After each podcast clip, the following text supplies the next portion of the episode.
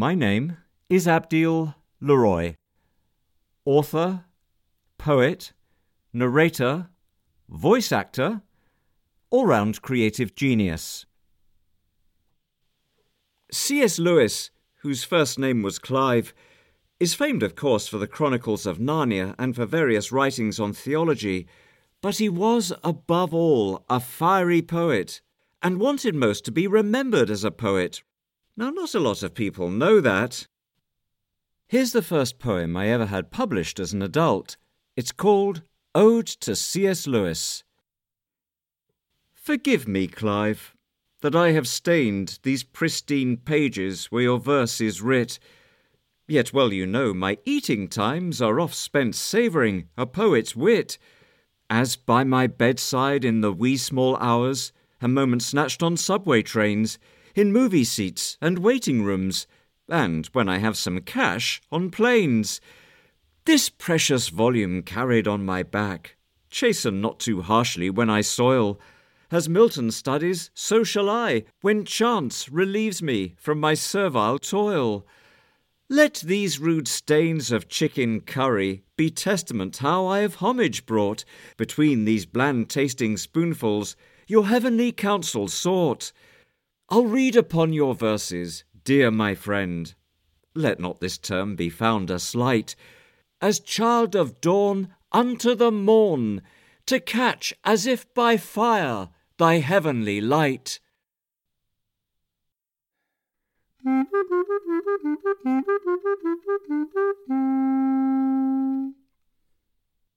Today I'm going to narrate from a story which has a close affinity with Charles Dickens' A Christmas Carol.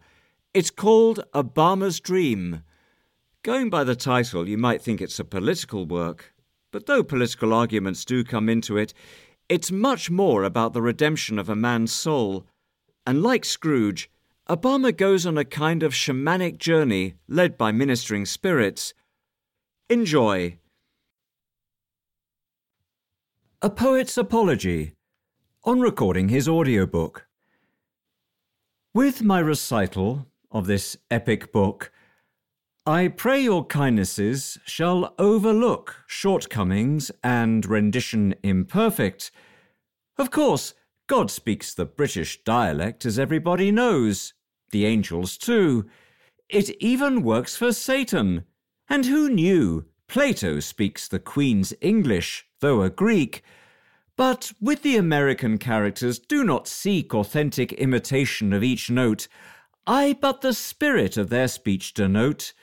Even the title character forgive. Suspend your disbelief. The role shall live. With all that said, I hope hereby to bring a wondrous journey on imagined wing. Wings of Desire. One night, as Washington, D.C. is sleeping, two great angels sweep into the White House on a divine mission to President Obama. They arrive in the master bedroom only to find the devil whispering into the ear of the sleeping president. A confrontation ensues, ending up with Satan's eviction. The senior angel, Abdiel, then orders a ring of angelic protection around the White House to prevent further intrusions and charms the First Lady into peaceful sleep. The lights of Washington spread out below two messengers of God sweep through the skies, alighting on the White House to bestow divine wisdom to counter darkest lies. Past suited guards on vigilant patrol, past checkpoints, gates, and barriers unperceived, the spirit's movements evading control of man's detection so oft self deceived. Into the master bedroom the pair leap, in silent passage through the lither walls, but are surprised to see where loathsome creeps a ghoulish figure whose presence appalls. Close by Obama's ear, there sits the fiend, whispering foul thoughts of evil influence. To overhear and learn what might be gleaned of wicked schemes, one angel's preference. His colleague, though, the more impetuous, unsheathes his sword, presses its tip into the devil's neck, who freezes motionless, feeling the wrath of heaven coursing through. None but an angel could have found him there. He senses in that steel divinity, a dauntless sword that would his prowess dare, must have been forged in heaven's armory. Vacationing from Tartarus are we? The other angel says, sword also drawn.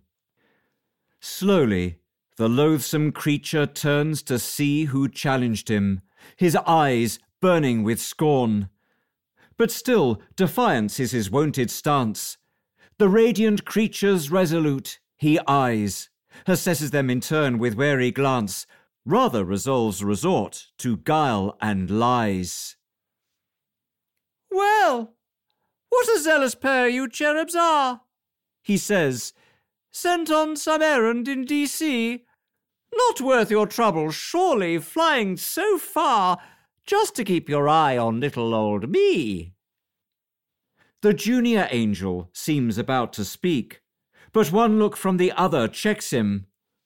So, the devil says, the braver must be meek, take orders from the senior, dull and slow. A clever stratagem, attempting to divide those who oppose you, or incite to ire. The elder says, to insult and deride, we know your repertoire of tricks entire. The two opponents glare in enmity, their feud more ancient even than the world, when Satan, puffed up in his vanity, by Abdiel's blow ten paces back was hurled. Abdiel, you'll lose eventually, whispers the devil, eyes twinkling with pride. You'll be humiliated. No more parley the angel brooks, but with purposeful stride walks toward the devil, his sword poised to strike, at which the foe draws his own sword, steps back. The younger angel, advancing alike, comes alongside to second the attack, but with a gesture Abdiel commands him stay while pressing on relentlessly. Slashing the air meanwhile, Satan grandstands, though stepping backward, raging powerlessly. Shouting abuse, invective, accusation, in final fury flying up through the roof, he leaves this scene of pending confrontation to nurse his hatred, distantly aloof. The junior angel looks at Abdiel intently as a racehorse at the start, ready to spring, most worthy sentinel, to prove himself in battle, play his part. Go search the house to see if any more are lurking of that vile crew corrupted. All of the rooms, the stairs, the corridor. Our work tonight must not be interrupted. His captain orders. Send a message to Michael should know of this devilish intrusion. Ask him establish, so no more come through, around the White House, a zone of exclusion. With swiftest flight, the younger one obeys, as lightning through the premises surveys. As incense rising then, the angel prays, his message to the great Michael conveys. Her fierce detachments hastily dispatched to ring the White House with angelic band, lest further hellish purposes be hatched, or Satan try some tactic underhand. Looking upon the sleeping pair meanwhile, Abdiel perceives the woman's troubled dreams, which to relieve, he with a crystal vial pours balm upon her eyes for better themes. Thus aided, the First Lady smiles in sleep, relaxing in oblivious delight, sinks into sweet repose, restful and deep. When days are troubled, let peace reign at night. Already the lieutenant has come back. Captain, the house is clear, your message heard. Michael himself is ready to attack. Well done, Zephon. Thank you for sending word. Now check the daughters. Make sure each sleeps sound. If Satan poured his poison in their ears before he came in here, he would confound them, terrify them with invented fears. I did look in on them and can attest they soundly sleep, no sign of molestation. Zephon replies, Then take this vial that blessed their mother's eyes, and charm their contemplation. Handing the vessel to him, Abdiel pauses, perceiving hesitation in the other. What is it, Zephon? Pray unfold what causes this seeming consternation in my brother. Captain, accosting Satan when I did without your signal was a hasty deed. He knew not of our presence. I admit I acted without waiting for your lead. A smiling Abdiel, though rarely seen, answers the angel with merciful mirth, chuckling, Zephon, my lad, it might have been a good idea to listen in, and worth hearing unheard what stratagems and themes the devil whispered in Obama's ear. But we are not ignorant of his schemes, and other agents come his counsel near. I'll never charge thee with wrongdoing, as it's love compelling thy courageous heart. Besides, divinity his purpose has, writing the outcome with omniscient art. There's no one I would rather have with me in facing any danger, threat, or foe, or taking any perilous path, than thee. Now, to thy gentler mission, Zephon, go. For here the younger angel's eyes are wet, to hear his praises from the warrior bold. Are not an angel's tears precious yet, as those recorded in the ancient scroll?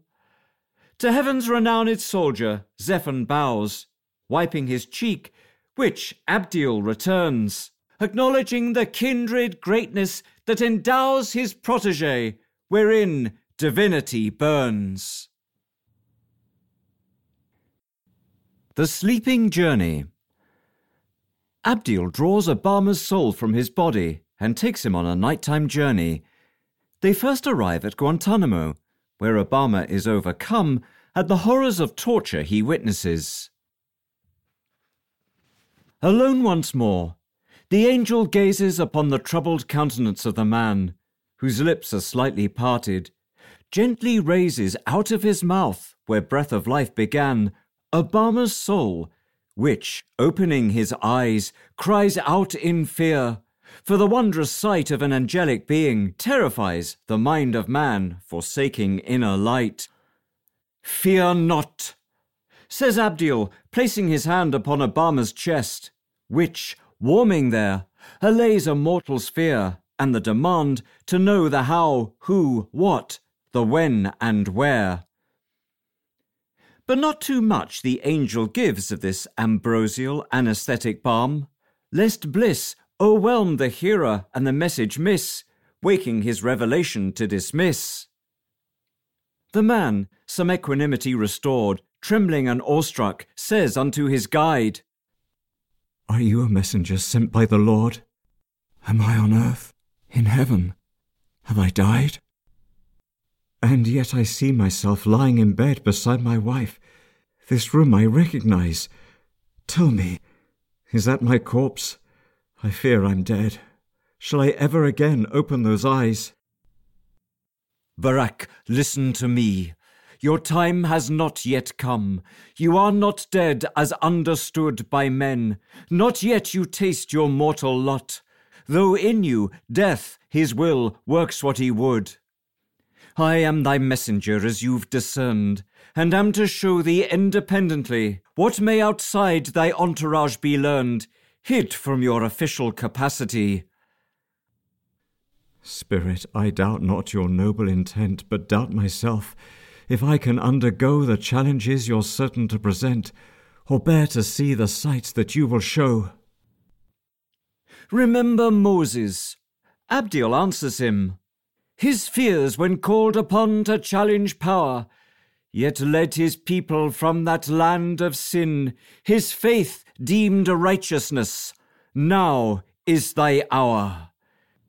Did you not recently, Isaiah, cite yourself that those who trust in God will soar on wings as eagles? Let what you recite in pretty speeches come now to the fore. Then I shall go with you, go where you will. What man could hope an angel's hand resist? I can but trust your leading, good or ill. No preconditions, caveats to list. Then be it so. Take thou my hand, replies Abdiel. Reluctantly the man complies, whereat the pair as in a whirlwind ride, upon a distant shore arriving side by side. What is this place? So desolate, so bleak.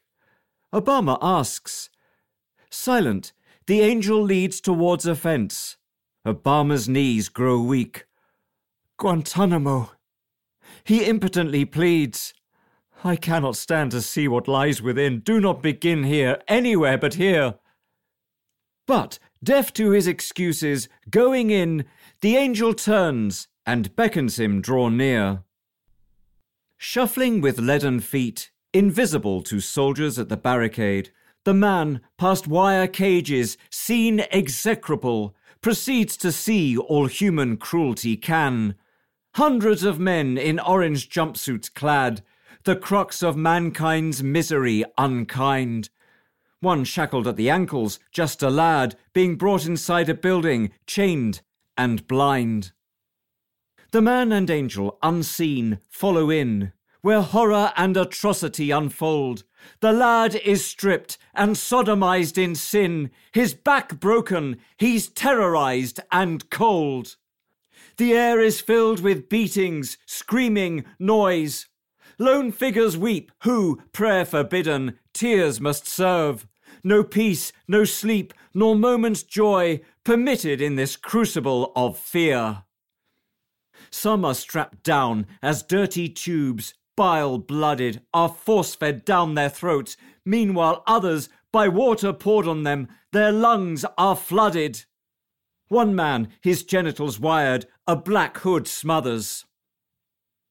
This in the twinkling of an eye is seen, for in an angel's view, time plays no part. The man runs out to flee the sights obscene, vomits and shudders. Abdiel stands apart. I said I'd close this site six years ago. I'm working on it. I've already said that we tortured some folks. All this I know. No answer gives the angel, but instead reaches his hand out for the man to take. A little more enthusiastically, Obama now complies, hoping to take his leave of this nightmare immediately. Whereat, arriving on a grassy bank beside a river, nothing here to fright, Grateful for this, Obama turns to thank his guide. But here's a very different sight.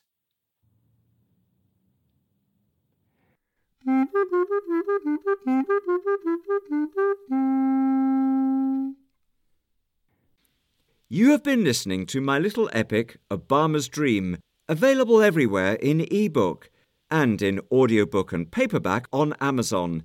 Also, mark your calendar for the book giveaway this coming Friday, January the 4th Verses versus Empire. Get it? It's a homonym. Volume 1 The George W. Bush Era. Now, all that remains is to wish you a new year filled with light. Until next week, this has been Abdiel Leroy.